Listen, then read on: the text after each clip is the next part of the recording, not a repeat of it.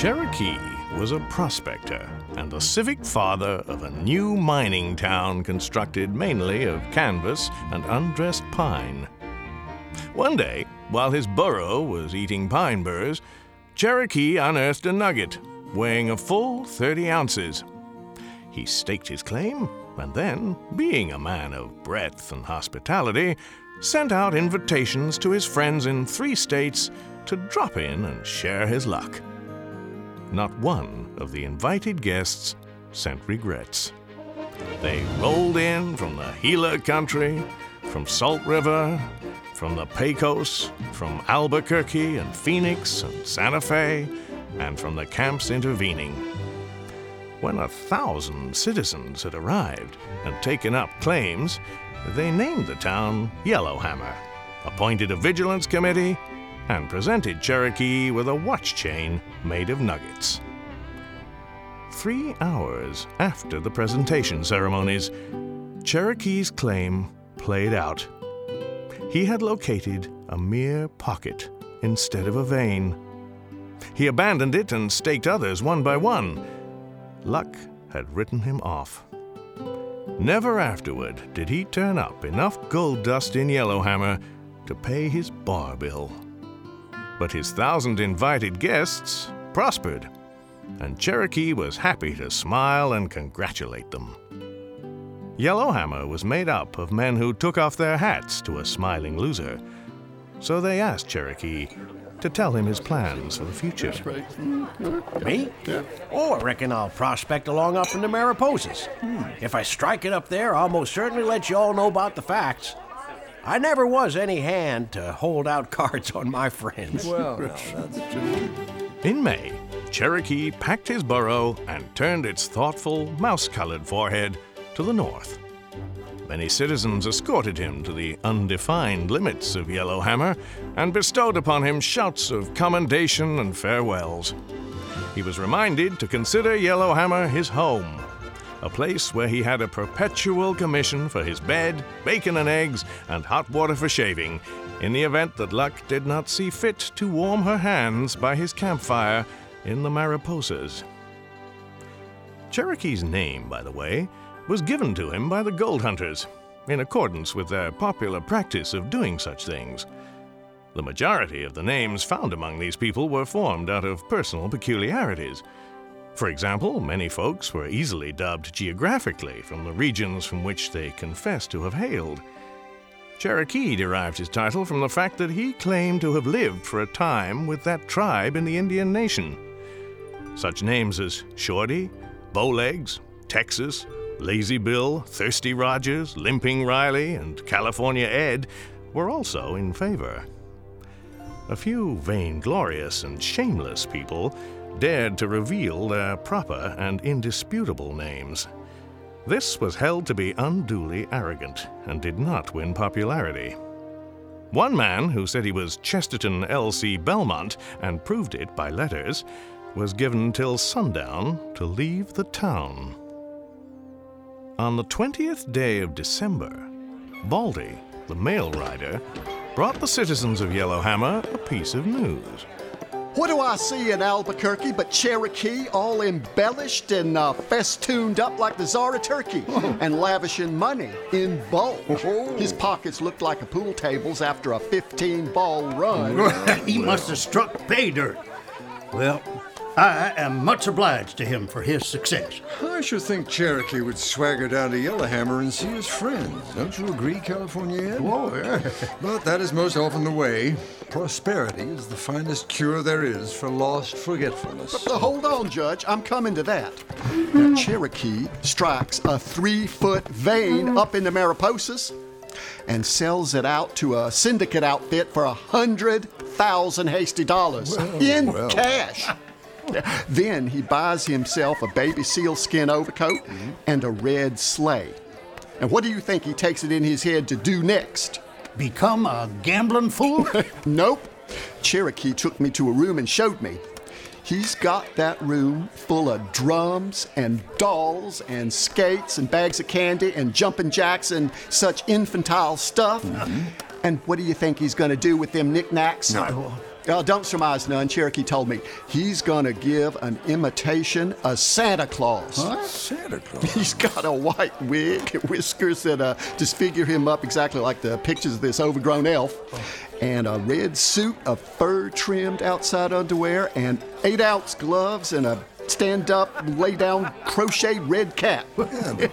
He's gonna drive down here to Yellowhammer and give the kids, I mean, the kids of this here town, the biggest Christmas tree and the biggest crying doll and a little giant boy's tool chest blowout that was ever seen west of the Cape Hatteras. I cannot construe what Cherokee was thinking. Can you? Well, Judge, if I knew what that word construe meant, I, I might know how to answer. I'm just saying that what he's doing doesn't make an iota of sense.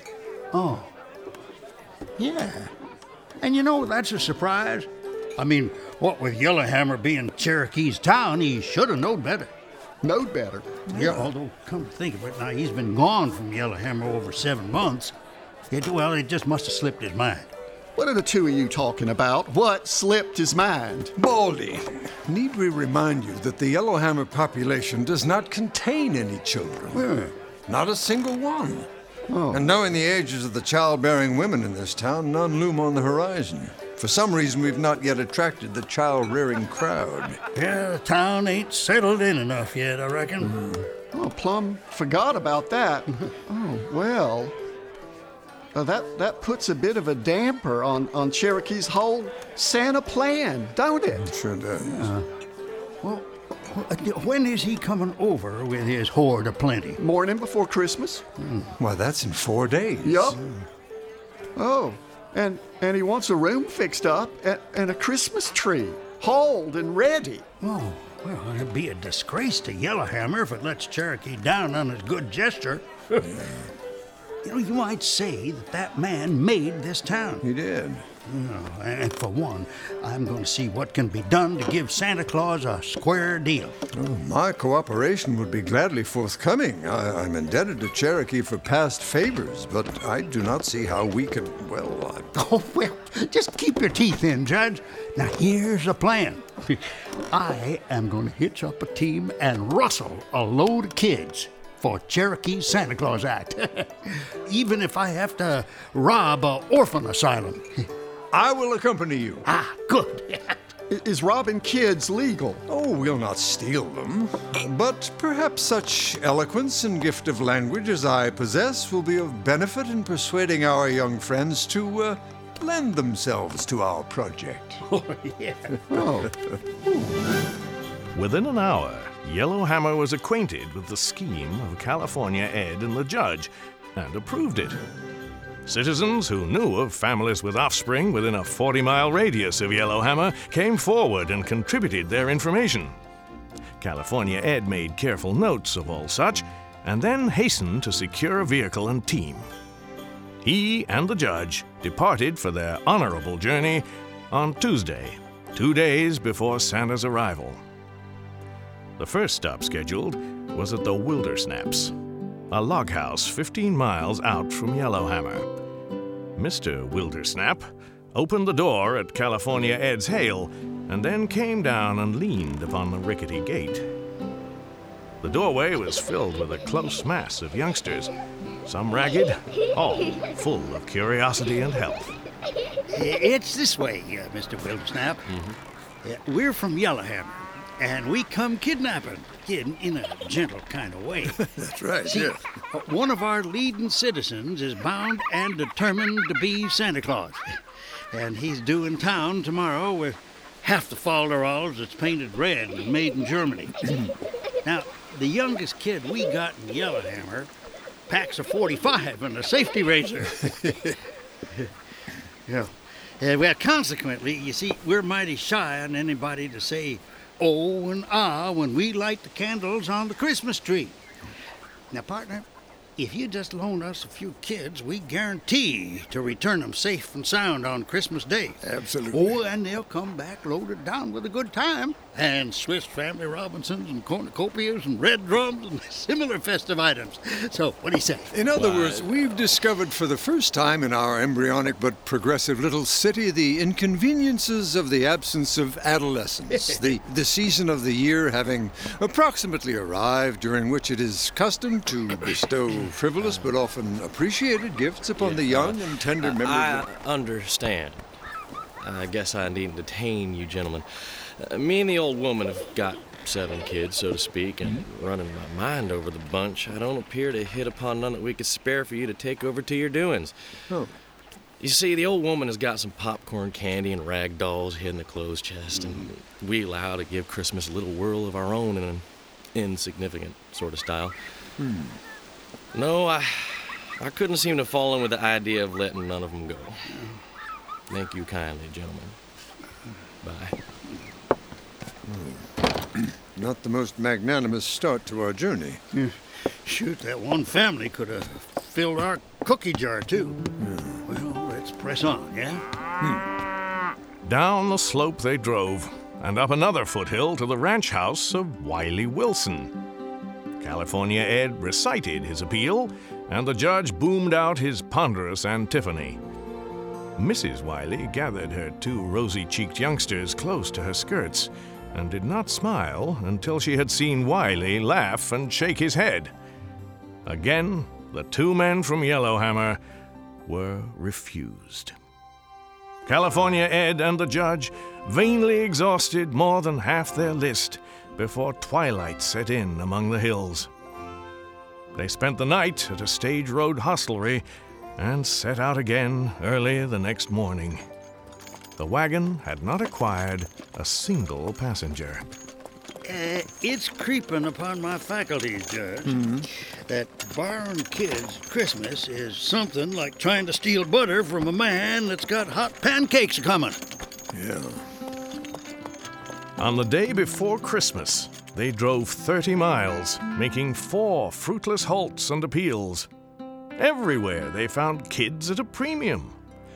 No one was willing to part with them over the Christmas holiday. The sun was low when they pulled up their mules to the railroad eating house at Granite Junction. The train had just departed with its load of fed and appeased passengers. On the steps of the eating house, they found a thin and glowering boy of ten chewing tobacco. The dining room had been left in chaos by previous nomads and their appetites. A youngish woman reclined, exhausted, in a chair. Her face wore sharp lines of worry.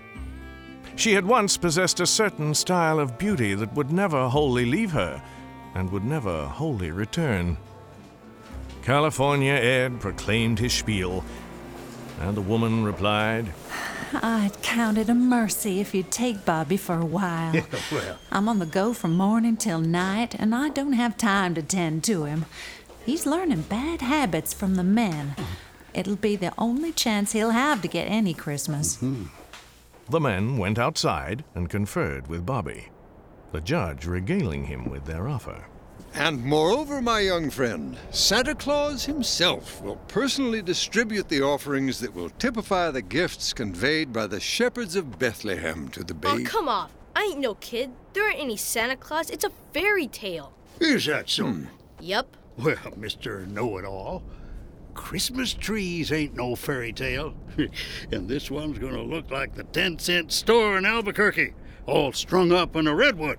Why, there's tops and drums and Noah's Arks. Oh, I gave up on those kid toys a long time ago. Oh, I'd like to have a rifle. Not a target one, a real one to shoot wildcats with. But I guess you won't have any of them on your old tree. well, I can't say for sure. Might, though. you go along with us and see. Well, I reckon I ain't got nothing better to do. but I better get a rifle.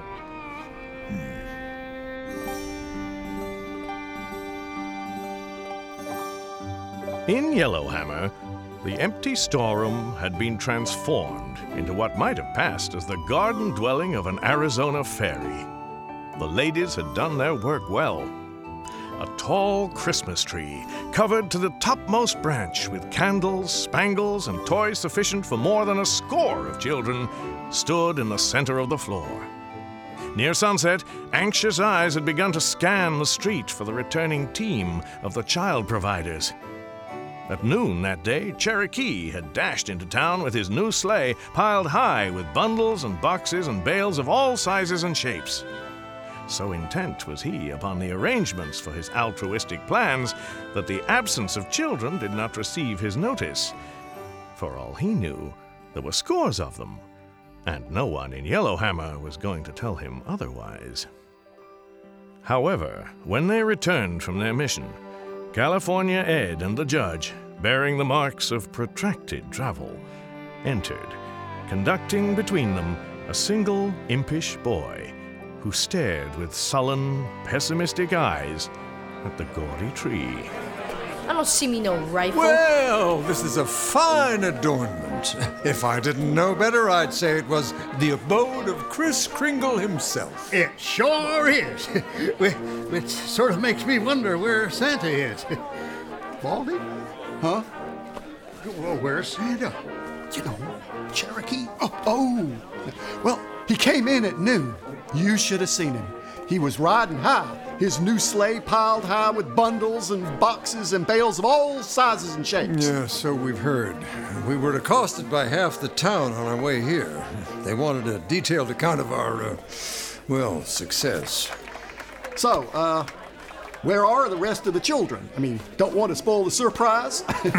Baldy, prospecting for kids at Christmas time is like hunting in limestone for silver. This parental business is one that I haven't had no chance to comprehend.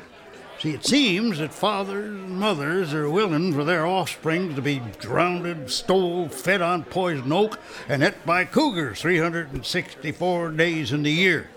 But on Christmas Day, they insist on enjoying their company. Now, this here young boy is all that washes out of our two days' efforts. well, uh, one kid's better than none, I suppose. Who's a kid? You ain't, you old hairless geezer. Maybe none's better after all. We done the best we could. Uh, It's tough on Cherokee, but it can't be helped. Yeah. Ho, ho, ho! Well, now, look who's here. Merry Christmas, Santa Claus. So, where are the children? Well, uh, Cherokee, uh, uh, Santa, we, uh, we, the grateful citizens of Yellowhammer, didn't want to presume upon the goodness of your gestures by uh, overwhelming you with too many. Uh, well, you see, uh, this time of year, it. Here he is. Hey, don't push. Yeah. This is all? I'd expected a few more children, as you can tell by the load of gifts I've brung. But uh, Santa's glad to see every little boy and girl. Merry Christmas, young feller. What's your name? I ain't no little boy, and you ain't Santa Claus. There ain't any Santa Claus. You've got old false billy goat whiskers on your face. An unbeliever, huh? I came here 'cause the driver said you'd have a rifle, but you haven't. I want to go home. C- came here? What are you yammering about? Yeah, yeah, well, have a seat, kid, while I talk to Santa here. I'm not a kid. Phew. This is the onlyest young'un you got here in Yellowhammer? Hmm, well, actually, Cherokee, we ain't got none. Now, see, we didn't want your soiree here to be a bust, so we tried to hustle up a bunch of them for you. But this sardine was all we could catch.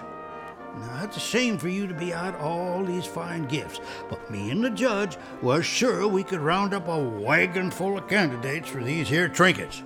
Oh, that's all right. The expense don't amount to nothing worth mentioning. We can dump the stuff down a shaft for all I care.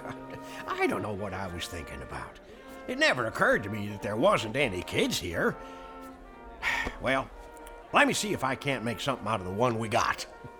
Excuse me, California Ed. Well, sure, Cherokee. Well, here goes. Mind if I sit? It's your party, Santa. It is at that. But since the jig is up, I suppose I can dispose of the costume. Where do you live, young man? Granite Junction. Ooh, ouch. I don't know how Santa doesn't sweat himself skinny with all the hair and whiskers he sports. Ah, that's better. Hey, w- without your outfit, you look kinda familiar. I think I've seen you before. I doubt it. Santa ain't never been to your house, except maybe to deliver a lump of coal.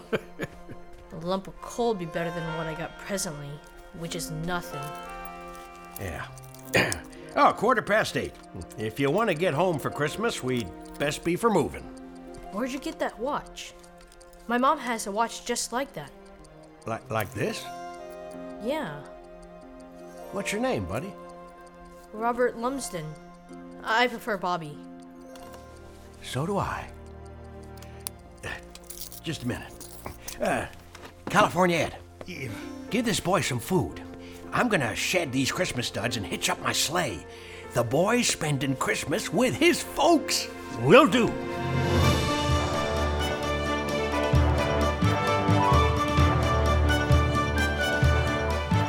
Yeah, yeah, giddy up. I know where I've seen you before. Yeah, where's that? On the bureau at home. On the bureau? Yeah, your picture's there. My mother puts it under her pillow some nights. I saw her kiss it once. I wouldn't, but women are that way. Hey, kid, what are you doing? Having some tobacco. You want a pinch? No. And you're not having any neither. Throw that tobacco away. All right. Throw the whole lot away, too. What? Boy, I said to throw it away. And I meant it. All right. That's better. Nobody never made me do nothing I didn't want to do before. Tell me, kid. Are you sure your mother kissed that picture that looks like me? Dead sure. I seen her do it. Hmm. I guess there's always hope, kid. Huh? Half past nine. We'll hit Granite Junction plumb on time with Christmas Day. Are you cold? Sit closer. Who are you, mister? Well, I already told you. In these parts, I'm known as Santa Claus. Or Cherokee. But other places, I go by my given name Samuel. Lumsden. Huh? But you can call me Pa. From that day on, Cherokee gave wind to worry and went by his proper name. He'd been Cherokee for many years, a man whose only love was gold and the joys that taking and giving of the yellow dust could bring to man. But as Samuel Lumsden, he resumed the most valuable role of all receiving and giving the best gift possible husband and father. Bobby woke up the next morning to a silver mounted rifle. Mrs. Lumsden woke up to her long lost husband. And Cherokee, sidetracked by the vanity of life for a season, he was given the gift he most needed his family.